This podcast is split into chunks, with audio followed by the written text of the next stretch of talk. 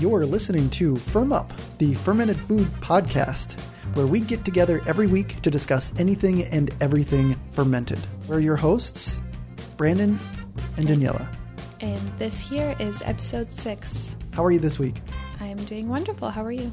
I'm good. Have you been fermenting anything? Sort of started today. So what does that mean? I am fermenting something starting today. You started? Okay, what did you start? I started a ginger bug. I suppose I did have a fermenting experience that I don't think turned out well, but it's still fermenting. So I am fermenting something. It was a fermented ginger soda of sorts that did not require a bug, and that was just me being impatient and wanting something right away. So now what is a bug? A ginger bug? Yes. It's kind of like a mother of you can, once you create a bug, you can use it to make ginger soda, ginger beer, or pretty much you can ferment anything with it. It's kind of like a SCOBY of kombucha. I don't know. Do you have a better way of explaining it? Yeah, that works. I mean, a sourdough starter similar to that, whereas you can just capture wild yeast and things on fruits or whatnot to get the wild yeast and bacteria culture started. So unlike a SCOBY where you need to start with another one, you can start this from scratch. And it perpetuates, correct? You can continue to use it if you keep it alive and keep feeding it, like a sourdough starter. Correct. Yeah, you have to keep it alive or keep feeding it. So so I started a shorter or quicker version where it just requires a couple of days of fermentation or 3 days, but it's just basically ginger with. It was a different recipe I found. It was ginger had sugar, but the odd thing was they had some salt. 2 teaspoons of salt and whey, and so that's very salty. And so that's very salty to begin with. And I was wondering about that when I was doing it, but I'm like, well, that's what it says. I'm going to follow the recipe. And as you probably know, I'm not the best, but I followed the recipe fully, completely through. And 3 days later, I saw bubbles, and all the ginger had floated to the top. So I tried it, and it was just, it tasted like a margarita. It was a very salty, salty drink that. So it tasted good then? No, it was okay, but it's not what I was looking for. I like sweet. You wanted a sweet soda. Yeah, and this was soda pop. And this was a salty, weird combination of lime, and it made me feel like I'm drinking a margarita. Which, sure, if you're in the mood for that or are looking for something like that, it might be good. But so anyway, it's still fermenting on the shelf longer now. We're gonna see what happens to it. So that one's still fermenting, and you started the ginger bug for a future sweet soda pop. Exactly. I was gonna. That was sort of the plan to begin with, but then I was impatient. So now I went back to my original plan and just started it today, and gonna feed it for 3 or 4 days, and then make a soda. And then I also brewed tea to start making kombucha again, just because I haven't made it in a while, and hopefully the SCOBY is healthy. We'll How long see. Have you had that SCOBY in the refrigerator? Probably a year, if not. I've used it. Yeah, I've used it. Say, how long has it been since the last time you brewed kombucha? Oh, probably like 5 months. I don't know. It's been a while. Which may be too long. Which is why it wasn't fed. Which is why you also got a commercial bottle of locally brewed kombucha so that you can create a new SCOBY from that. Which I have not done yet, ever, actually. But yes. I've done it before. I'll show you. You have? Yes. Wait, how? Really? Yes. And how do you make it? You just get as much surface area on the top of the kombucha, the brewed kombucha. Mm-hmm. Because the SCOBY, the symbiotic... Oh, I'm dropping the acronym off right off the top of my head. But the bacteria and yeast will form that rubbery like consistency from fresh kombucha, whether it's from the store or from home. And putting that into a container, like a flatter jar kind of works. So anything with more surface area, the better. And then that surface area will start, the top will create a film, and then that will get thicker over time. But just keeping it covered with a loose knit cheesecloth or fabric, maybe a rubber band or a string, keeping that on tight so that flies and other things just don't get into it. And then over time, that develops that film. It can take a while, depending on temperature and whatnot, but, you know, a few weeks. And then you have a SCOBY. And it's a great way if a person accidentally kills their SCOBY by leaving it in the refrigerator for way too long. Not that 5 months, it won't necessarily work, but it may not be as strong of a... I think it's going to work. Well, I might have to do a few batches. I feel like I've done this before. I've let it go for too long and kind of brought it back to life. So I think it's possible. It might take me a few brews. Yeah, I've let kombucha go for quite a while, and it still bounces back sometimes, but sometimes not. Sometimes it's just not. It's just, but hey, you can get a nice, clean, new SCOBY if you start fresh. Well, so, yeah, I've never done it where I don't think I have. Maybe I have, but it's been sitting in a black tea, and now I've purchased green tea to try something different. So we'll see how it's going to turn out, mixing, you know, 2 cups of black tea that the SCOBY is in right now with my green tea, but I think it'll be good. Sounds like it. Yeah, I really want to try experimenting and making different flavors, but it's hard to find. Of course, you can't use certain teas, the oily type, you know, or, you know, non-caffeinated stuff, but I really want to make delicious flavors of like berries and there's all kinds of recipes online. I know. I'm not very good at researching. Well, I didn't spend too long doing it, but I just tried to find like variations of tea mixes, and it just really tells me the teas I can use and cannot use. And it's like, I know that. I just want to know, can you give me like 2, you know, tablespoons of this with, you know. You find out that kombucha is definitely one of those fermentation niches that has a vast amount of knowledge online and resources. And yeah, there's a lot of different. But I decided that's kind of why I didn't really go into it too much. I'm like, well, let me just first see if this will work out with my SCOBY. And then once I start getting into it again, I figure I can look into more of varieties of flavors. But I definitely like my kombucha too sweet. I mean, not like really sweet, definitely fermented, and but I like it sweeter. So you're really focused on the drinkable ferments right now.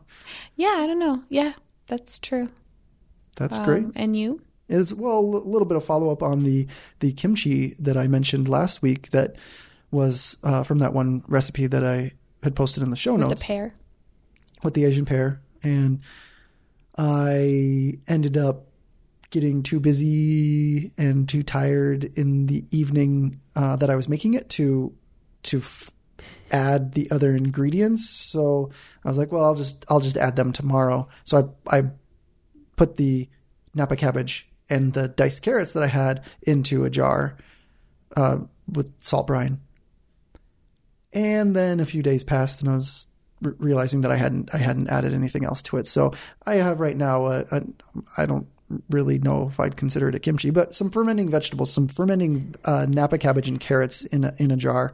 And I guess the only thing that's semi-interesting about that, not that it's really a kimchi, but kimchi generally being rather bubbly, a great way to get the bubbles, at least I'm experimenting with, is I let it ferment, get really bubbly. Now I'm putting it in the refrigerator to let it ferment slower over time. I might put it in the basement too. What flavor would that even have? I can't even imagine without any spices or anything. It just seems... Well, think about sauerkraut. All it is salt. And... Exactly. So it's not going to just be sauerkraut, really?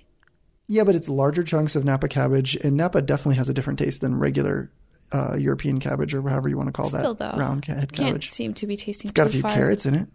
I know, that would be, I don't know, carrots? I don't know. Yeah, it will be okay. But as another thing, as follow-up for the kimchi discussion from last time, I was just looking around and found a appetizing kimchi omelet recipe. So think about making an omelet and adding kimchi to it. I'll put it in the show notes, but it just looked good. So it made me wish that I had some fresh kimchi to work with right now, or that I had been starting a ferment of some. So I'm going to start another batch of kimchi soon that will actually be trying that out.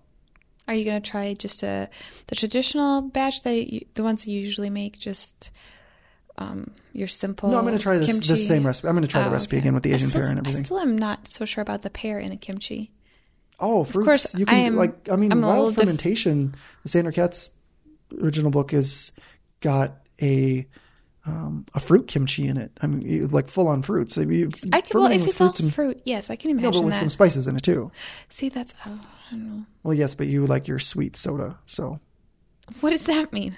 It means that you like your sweet as a sweet or your savory as a savory, but it doesn't seem like you like to mix it that much. I think I'm also a little hesitant to to change in a way, maybe.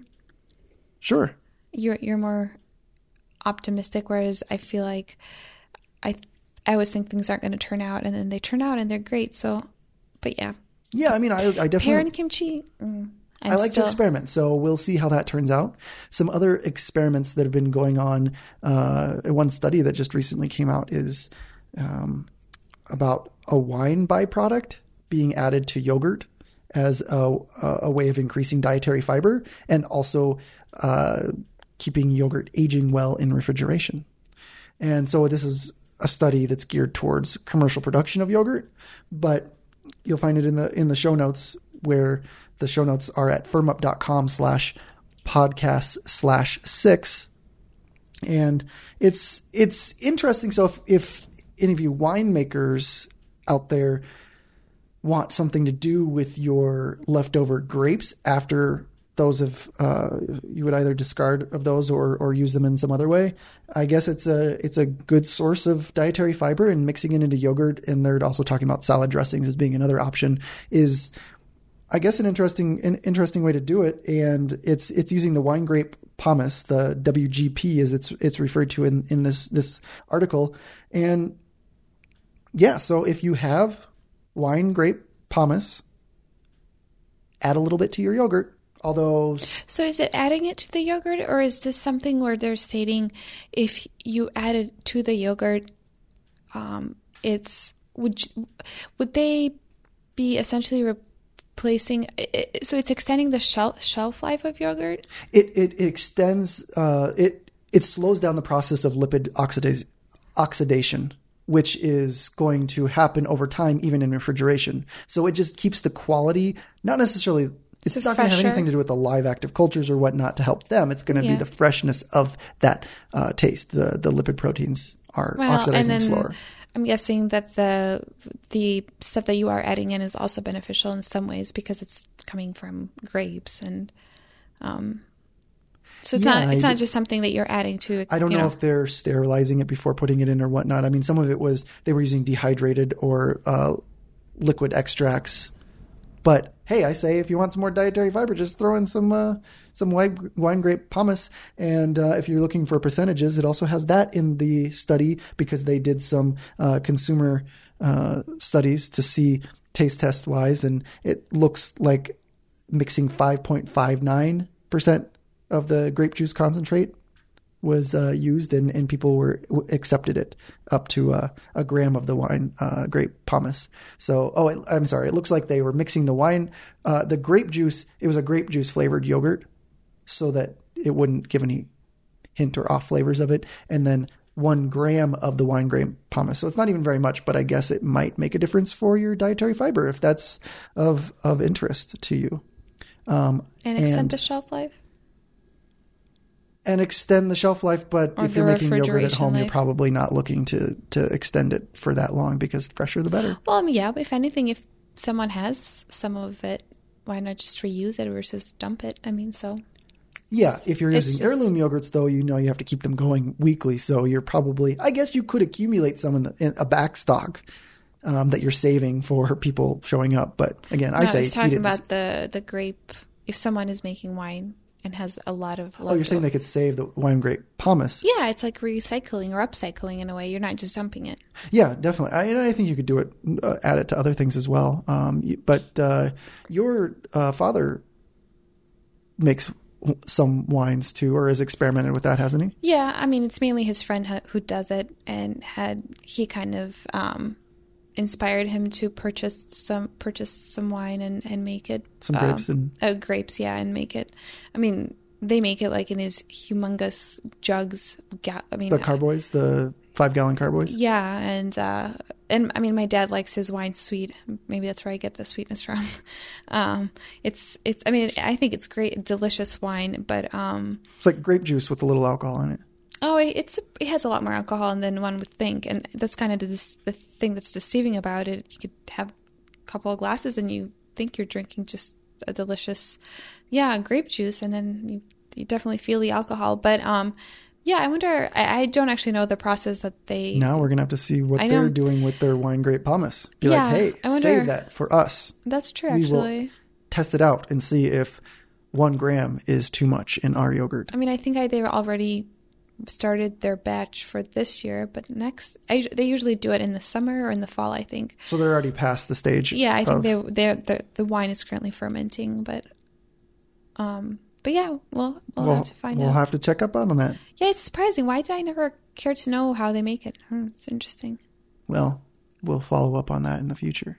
Yeah. Other article that I ran into this week is from Mashable.com, and it was about Lifeway Kefir, Lifeway company, that it's kind of the background, and also how the CEO has used social media to really grow the company drastically. But the CEO is the daughter of the founder. Her name is Julie Smolyansky, and in 2002, she took over when her father died, but they were originally from the former Soviet Union, and they came over to the United States in the 70s as, entrepreneurially minded, looking for opportunities to start their own businesses. And they had a grocery shop or different things. I think it was called Lifeway. It's just, it's an interesting write-up that, one of the first companies that started selling kefir back in the 80s, when kefir was not known whatsoever. Just kidding. Yeah, not as popular. I mean, on the underground or people that pass it on to each other.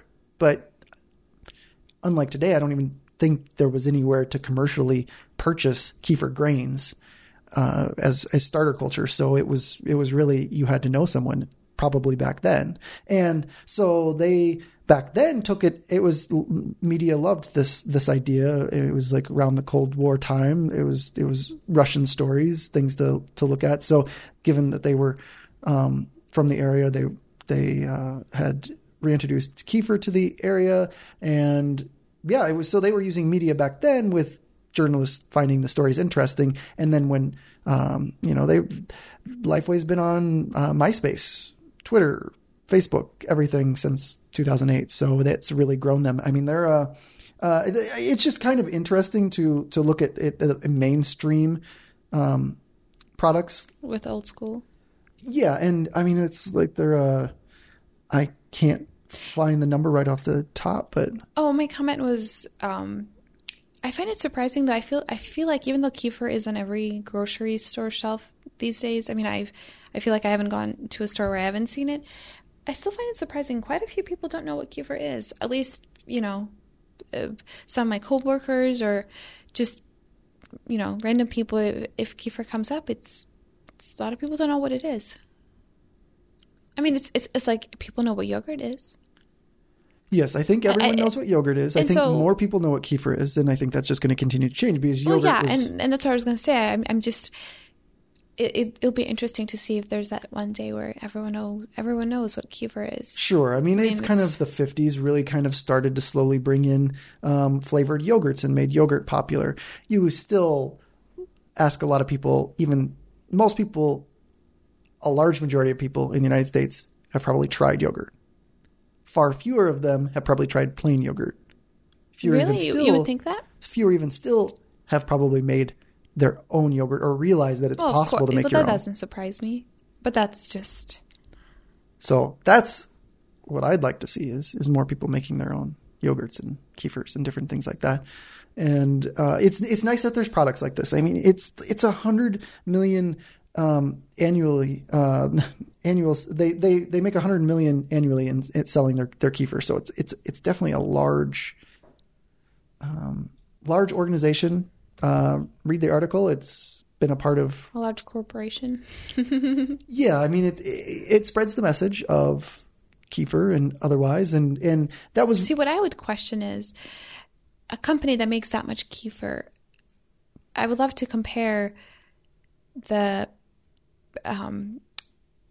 bacteria in it compared to like a homemade kefir with the grains we keep reusing the grains because they're not making the same way. So I would just be curious to see if is it really equivalent in benefits or how different is it? And I've had their kefir and it's very mild. It's definitely more like a yogurt or versus I think even Nancy's kefir, I think that's a brand. Theirs is much more bubbly and more definitely fermented longer. Yeah, I gotta have the bubbles for me. I think Lifeway kefir is just more smooth. It's like a smoothie, and it's in a way, it definitely has a kefir taste. But I feel like I've tried their vanilla flavor. I haven't tried their other flavors, and it's. It's a mild one. I think it'd be great for kids. Yeah, and that was actually something that I was looking up for. I was curious, such a large company, how do they pronounce kefir, kefir? I still like my kefir. I kind of say the two major are kefir or kefir. Kefir is kind of the in between. I'm not going to choose either direction. I kind of feel. I found some YouTube videos and for their corporate videos showing the production line. So it's definitely a large organization of that stuff spinning down the production line. But they say kefir. On one of their forums, their Lifeway kefir forums where people can post things. The only thing that was interesting was seeing how they had a section on how their kids of people who purchase kefir call how they pronounce kefir. Because a lot of them, if they're really little, love their kefir, start them young. That's great. They don't know how to pronounce it. One person said that their child calls it Bieber, like Justin Bieber. So I want some more Bieber. Give me some Bieber. That's cute. And yes, I'm sure it sounds cuter. I mean, a lot of them call them smoothies. See? Because kefir's kind of... Yeah, well, and especially if they're getting some of the Lifeway brands that are like very sweet and like all kinds of crazy whacked out flavors. I like my kefir plain. I'm a plain kind of guy. See, but I definitely like blueberry kefir. I do. No, I like blueberry kefir. As long as it's bubbly. I don't like the strawberry kefir, and this is Nancy's brand that I've tried of that. Those flavors. Is that a local brand or is that national? No, it's from Oregon. I'm pretty sure it's either Portland or Salem, Oregon. Oh, okay. But I'm almost certain they're in Oregon, and they. I love their blueberry flavor. Their strawberry flavor is just kind of mild too, more like the Lifeway brand, and they have a raspberry flavor too. But the strawberry and the raspberry to me tasted very similar and definitely more mild. Like their blueberry is the stuff though that's good, especially sometimes the sorts even on sale because you can tell it's gonna explode. Do you think that's blueberry is less popular? It goes on sale because it's about to explode. It's too. No, I don't know. I'm honestly, I think maybe I was always, and I don't know why, but I think I was always under the impression that the blueberry was one of their first flavors that they came out with. I think it's a great flavor. You've had me try that before, and I like it. My trick with that is to let it, if it's not quite to the stage of bursting, but leave it out again. Longer, and let those. Sugars get eaten up a little bit more because I really love bubbly kefir. It's just yeah, their stuff is very good and I like their stuff. But for I am going to actually look this up, but the Lifeway brand, I am curious because they do have some crazy flavors and it's like how do they really flavor their stuff? Like is it natural flavors? Like what gives it that flavor? I'm sure it's like a lot of yogurts out there. It's just flavored with things we don't necessarily want to know about, but at the same time, maybe they have different versions since if they're doing 100 million in sales, they're selling to a wide audience. So maybe they have different versions of things that are healthier or not. Yeah, I know they have organic stuff. It's been a year since I've tried Lifeway. But I think it was probably one of the first kefirs I did try. My dad buys their brand. My dad's on a kefir. Yeah, so they like Life. That's just the brand they get, but that's right. It's an accessible brand. Hey, again, as long as people are drinking, and it's reasonably priced, so it's not too pricey. There you go. The way to make it even more reasonably priced? Make it yourself. Yeah, definitely. Oh, I totally agree. But, you know, if someone doesn't want to make it or doesn't like making it, it's work. Still, it's worth purchasing. It's healthy. And kefir grains, those are ones that it takes a lot of work to keep those going as well. I finally think I'm in a... Because they're heavy feeders. Well, it's just that they don't take very long. I mean, 12 to 24 hours to ferment. I usually find the 12-hour range for the grains I have. And so once they're fermented, then you have to add more milk to them. But my way of doing it now is... Well, I used to just leave it in the back of the refrigerator for long periods of time. I have brought mine back to life many times. It's alive and kicking now, and it's fermenting it regularly is actually making the kefir taste a lot better overall. But you make a small batch so that you can keep just a little quart-sized batch, and I'm drinking it a lot more. I'm just in a phase of kefir and drinking a lot more of it.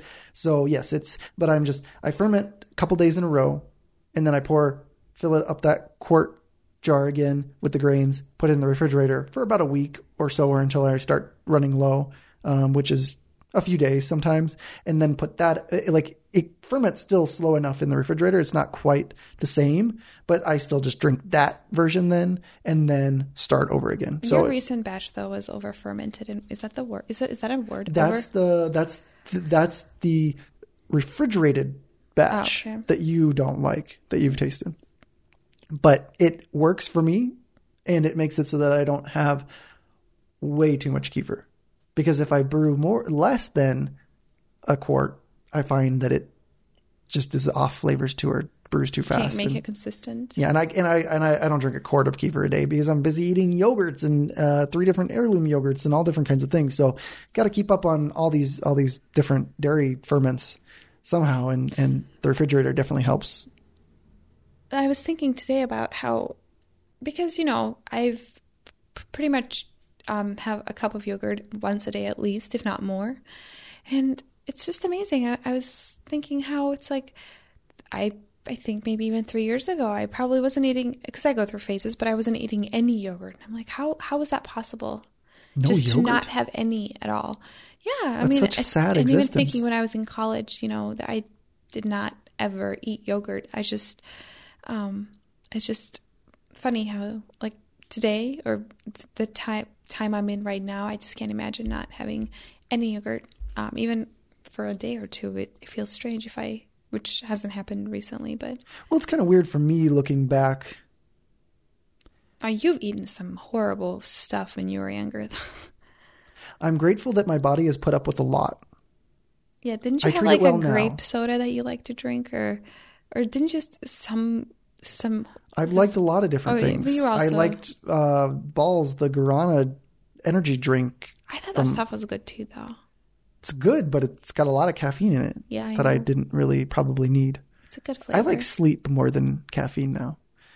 And yeah, I mean, things like ramen noodles and whatnot in college, and almost living a total existence on ramen noodles, to the point where I got sick of the seasonings and only ate the plain noodles with butter maybe, or sometimes just the plain noodles, because I'd have plain noodles for breakfast, noodles with butter for lunch, and then mix it up somehow with, my favorite thing was eating the noodle and then drinking the seasoning water. See, I got so sick of the seasonings. Why? And I think that's where the worst part of it is. But you're extreme. Not that the fried ramen noodles are really that healthy anyway, I'm sure. Definitely not much nutritional value, but that was definitely popular for me in college. So yeah, thinking that versus how I eat now, way different. I know, it's just so crazy. I guess I think about, what am I missing on right now that, you know, maybe 5 years from now I will think, how did I ever go without eating this? I'm just, you know. Yeah, I think it's some stuff of those, like that makes me think. I feel more like I'm in phases though versus there being something that's going to be profoundly new. I mean, that'd be great if there was. If there was just that profound shift in diet more so than... I think for me, though, with yogurts, it wasn't that I always liked yogurt. But what I love about it right now is the homemade versions of yogurts versus even now that I can't say I found like an amazing store-bought yogurt that I loved.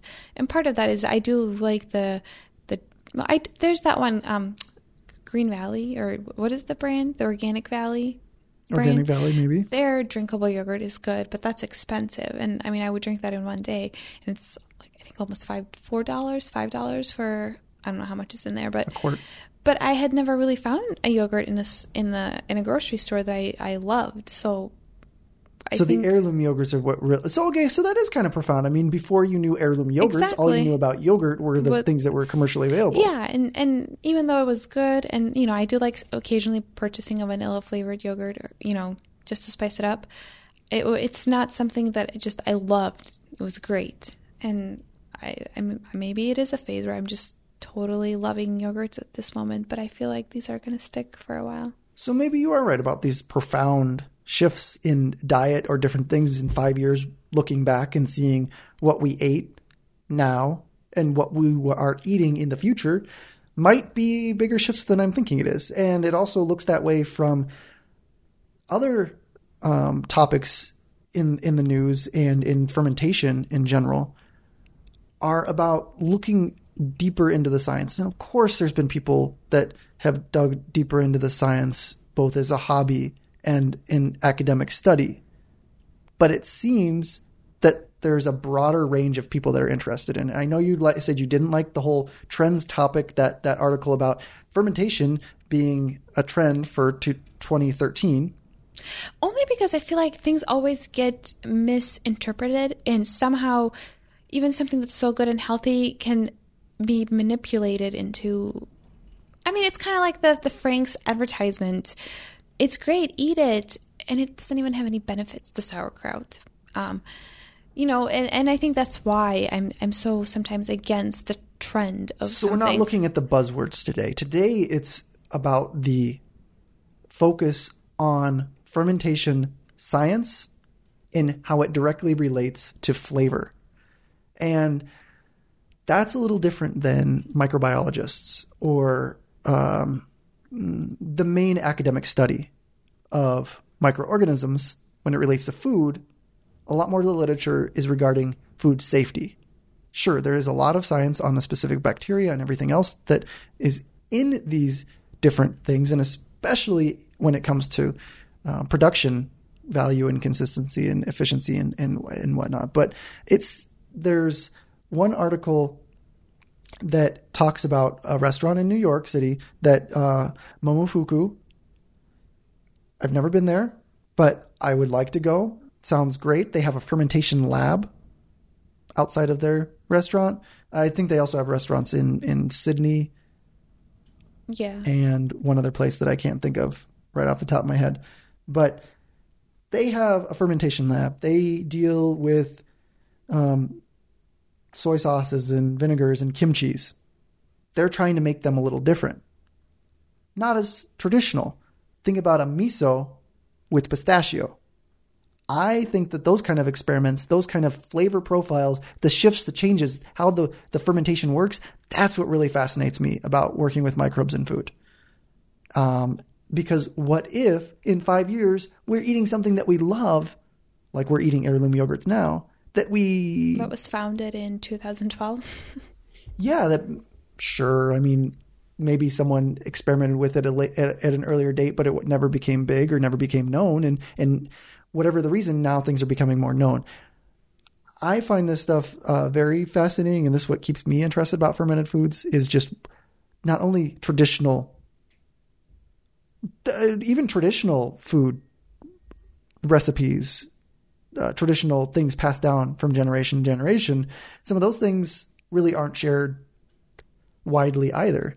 And so, you know, both hearing about traditional ways that families have fermented as well as the new experimental ways. I mean, because we're living in a time when there's like cookbooks, Modernist Cuisine, you know that book? Yes, I do. Or that selection of six books. Six, yeah. And then there's the newer, like, condensed version that you don't have to spend $600 on, just $100 or whatnot. But that one is also... That's based more for if you don't have all of the, like, lab equipment. Which most people don't. It's allowing you to cook like a scientist in a home setting without having to get all kinds of crazy equipment. And they break it down as to what kind of equipment. It's still, isn't it still quite a bit of equipment, and it'd still be pricey to do? Well, it says, what's the first thing you should get? What's the second thing you should get? I think thermometer and you know, a gram scale, those kind of things, I would agree, have made a huge difference in my cooking and everything over the years of being able to precisely measure things when I want to. And so we have things like modernist cooking. I mean, people are interested in the science of cooking. I also saw there's a gastro class looking at the physics and science behind cooking on Coursera.com, where they do free online courses for people to learn from professors, you know, on Coursera at different universities throughout the world. And maybe I'll take that one to kind of look at the cooking side of things. How things shift and change. Do you know who's teaching it or where is the professor from? Do not know where the professor's from right off the top of my head. But there's seems to be a growing interest in the science behind our food. There's always been, but it seems even more so. Yeah, I agree and disagree. I think there are people that definitely want to understand how things work. I think you're one of those people. But there are also quite a few people that like the tradition of food, and some people just don't necessarily think food needs to be messed with. I'm not saying I'm one of those people. I just, you know, I think, yeah, people are interested in the science behind it, but a lot of people also want to stick with the tradition, and this is what food is. Why do we have to change it? Like in this situation though, I don't think there's nothing wrong with fermenting pistachios and trying to come up with a new sauce or flavor or an ingredient. I think that's great. But you know, kind of there's that fine line of science and food. I mean, science has done a lot to our food, and it has been not always positive. Look at our supermarkets with frozen foods and the science behind that. So, you know. So taking something arguably positive for food and healthy for food, fermentation, and trying to expand upon the traditional ideas and that's concepts. Great. And that's more what I'm talking about. It's not as much. Yes, if you go into the Modernist Cuisine, those six volumes of cookbooks, you're looking at all kinds of ingredients that sometimes seem a little scary. The interesting thing about looking at some of those are that some of those ingredients sound scary, but they're not. They're not as much so. What they do in the body may be somewhat scary, but most of them are rather they're not any different than salt, you know, in the sense of salt sounds scary when it's what? Sodium chloride? Is that salt or? I don't know. I'm skipping that one right now. But I think you know, it's like you call it something else. You call it something that's not common, and it starts to sound weird. So yes, if you go to the modernist cuisine side of things, yes, you're definitely getting really geeky in the kitchen. But with all these things that we've done, like cooking sourdough breads and making miso, all these different things people have been doing for at least hundreds of years, thousands of years. They don't need to know the science, but it's interesting when we do.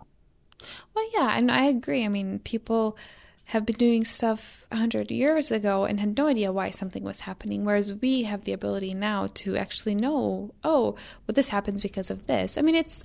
yeah, I think that's wonderful. And I'm sure even stuff that, you know, even we haven't obviously discovered why some things are happening, and 50 years from now we'll know more about it. But I think that experimenting with food in this way, fermentation-wise, I think that's probably a really good positive way of experimenting with food and science behind it, versus I feel like before we have done so much of experimenting with it in not such a good way. So this is, I mean, I think this is great. And I mean, I think it'd be great to see if they do come up with something that has never been done before. And well, and chefs are coming up with that all the time in different restaurants. And yes, we're looking more at the artisanal side of food creation as opposed to commercial production, because that's where I think you're like mixing the whole like science. I'm not mixing. With I'm just food different. Yeah. Yeah, because I think there are a lot of differences, but like looking at the science from an artistic standpoint is really fascinating because it opens up the possibilities of what tools are available. If you're only working from the artisanal side of crafting something through experience, science can like skip ahead sometimes or change directions or at least know more of what's going on. And that's what some of these different chefs, and that's why I say there's more interest in the science related stuff, because chefs and bakers and specifically cheese makers are going to one person, one microbiologist in academia, specifically Rachel Dutton. And that's what this article and another article from the New York Times that I was looking at, which you'll find in the show notes, firmup.com/podcast/6. And it's Rachel Dutton is, and I'd actually just recently, I was reading the book, The Cheesemaker's Apprentice by Sasha Davies. And I had noticed Rachel Dutton was mentioned in that. And that's where these other articles kind of mixed up and I had to get interested in it. Rachel Dutton has spent time as a microbiologist studying the micro ecosystems in cheese rinds. The great thing about cheese rinds is that they are complex, but simple enough. And so I think that's where she was looking for micro ecosystems to study that weren't too complex to study, but also weren't simple one single organism. Cheese rinds offer a great opportunity for that. I think 2010, she started extensive research on 160 different cheese rinds or something along those lines. And once that word got out, cheesemakers, yogurt, chefs, different people have been sending her samples, sending her different things. And she's been helping people just kind of came out of nowhere, according to these articles, where she's really helping the artists of the world understand the science of cooking. I mean, of fermentation specifically in this, and looking at sourdough samples to see that a lot of the sourdough starters are similar throughout everywhere. I just find this stuff interesting because the idea of, having the opportunity to have some of the different fermentations that I've had going for a long while, to be able to compare those to someone else's on the home scale. I mean, maybe that's where we'll be next is, having opportunities where people can, rather inexpensively get micrographs of the electron microscopes views of their bacteria, so they can name their bacteria in their cultures, especially family cultures that have been passed down. That'd be pretty cool. This doesn't sound like it really interests you. No, I think it's intriguing. No, why do you say that? Well, I think that it's one person in the article referred to it potentially being a golden nearing a golden age in fermentation. Like back to your whole, what's going to change? What, how is your diet going to change? And what could change in fermentation? Our knowledge of fermentation, because there's so much stuff that we just don't understand about fermentation in general.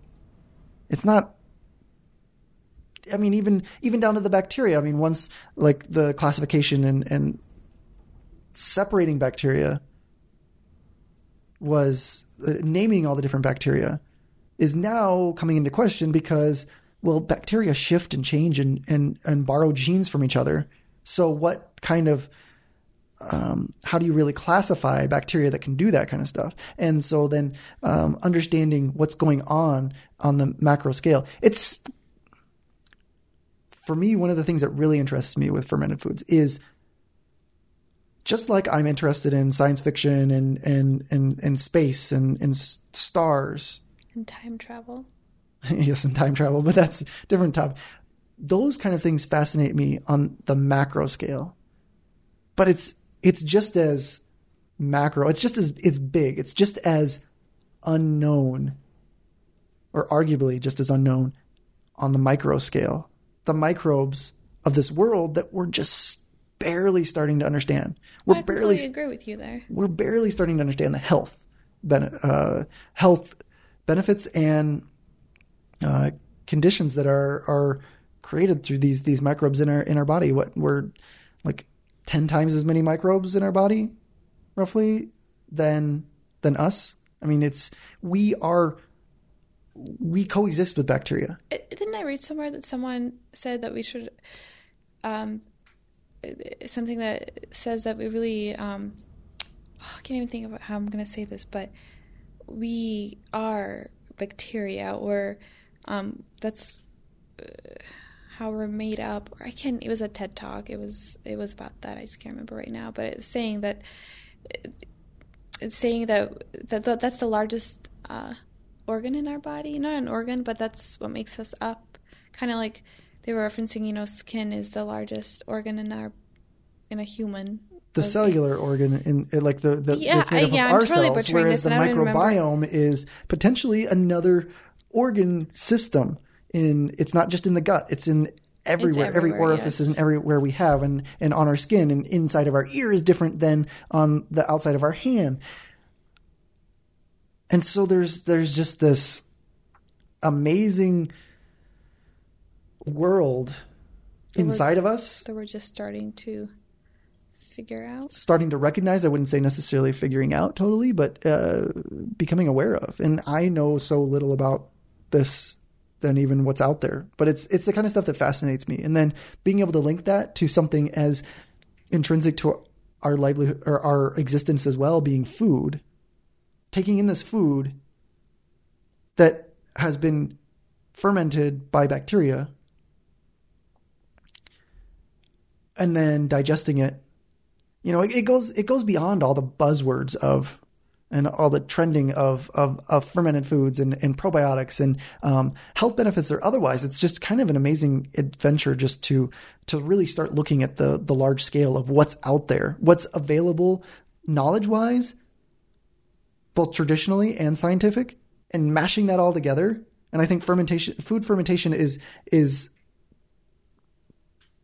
crossing a lot more with the traditional and the science, and giving us potentially new foods like the pistachio miso or different things like that. It looks like Momofuku doesn't necessarily they put a few other things into the menu, but they're not looking to, like, I think they've been doing this fermentation lab since 2010, and so it's not like it's a race to get new things on their menus. It's more a massaging and experimentation, it seems. That's my interpretation of what they're doing with fermentation and so yeah, so it's fascinating. I think that the more people that are intrigued and interested in this, both commercial adventurers, both professional chefs and home cooks and hobbyists, fermentation enthusiasts,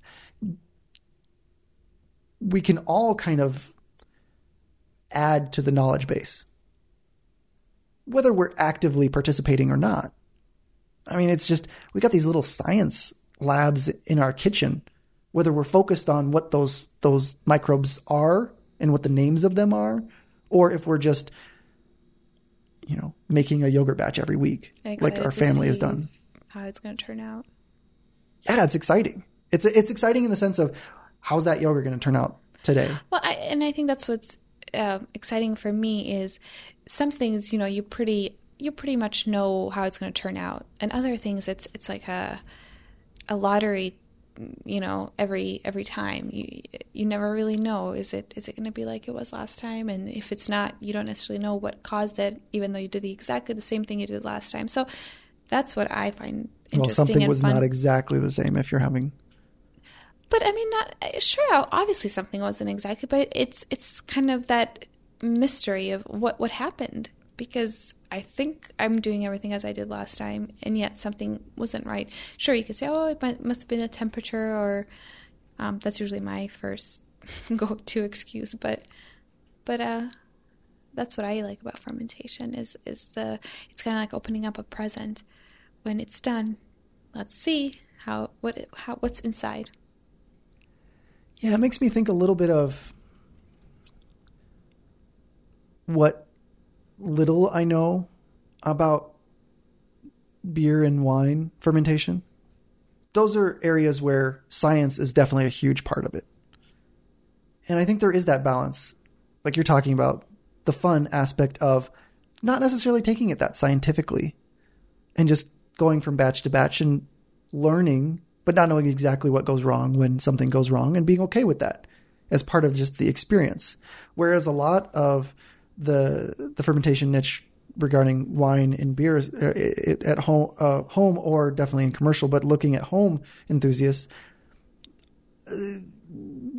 I'm probably more in the camp of like wild fermentation of the sorts of beers and wines and different things. I mean, I don't really make any of that stuff, but that's the stuff that interests me. It just feels a little bit more fun, I don't like things too restrictive from the science related stuff. So I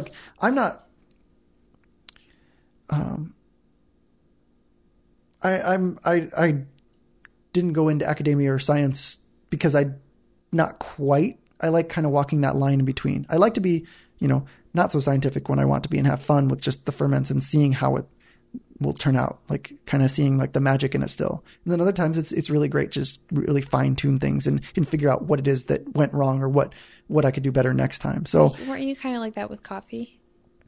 Yeah. Back in my days of coffee obsession. That seemed like a very controlling environment that you were creating. I mean, I remember you timing exactly your seconds of making an espresso, and it seemed a little extreme in my opinion, but you were wanting to make that perfect shot, which is ever escaping.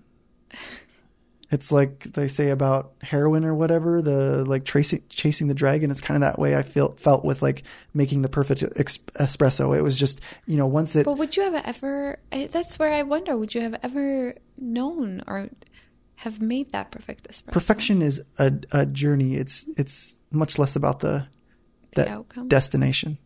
But yeah, it can be frustrating.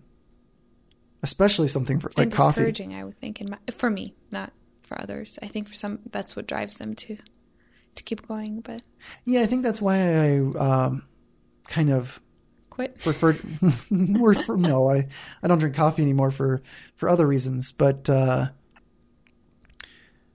I think for myself, being a so-called fermentation generalist helps it so I don't get in that cyclical cycle of perfection seeking. Mastery. I really enjoy being able to kind of experiment with all kinds of different ferments.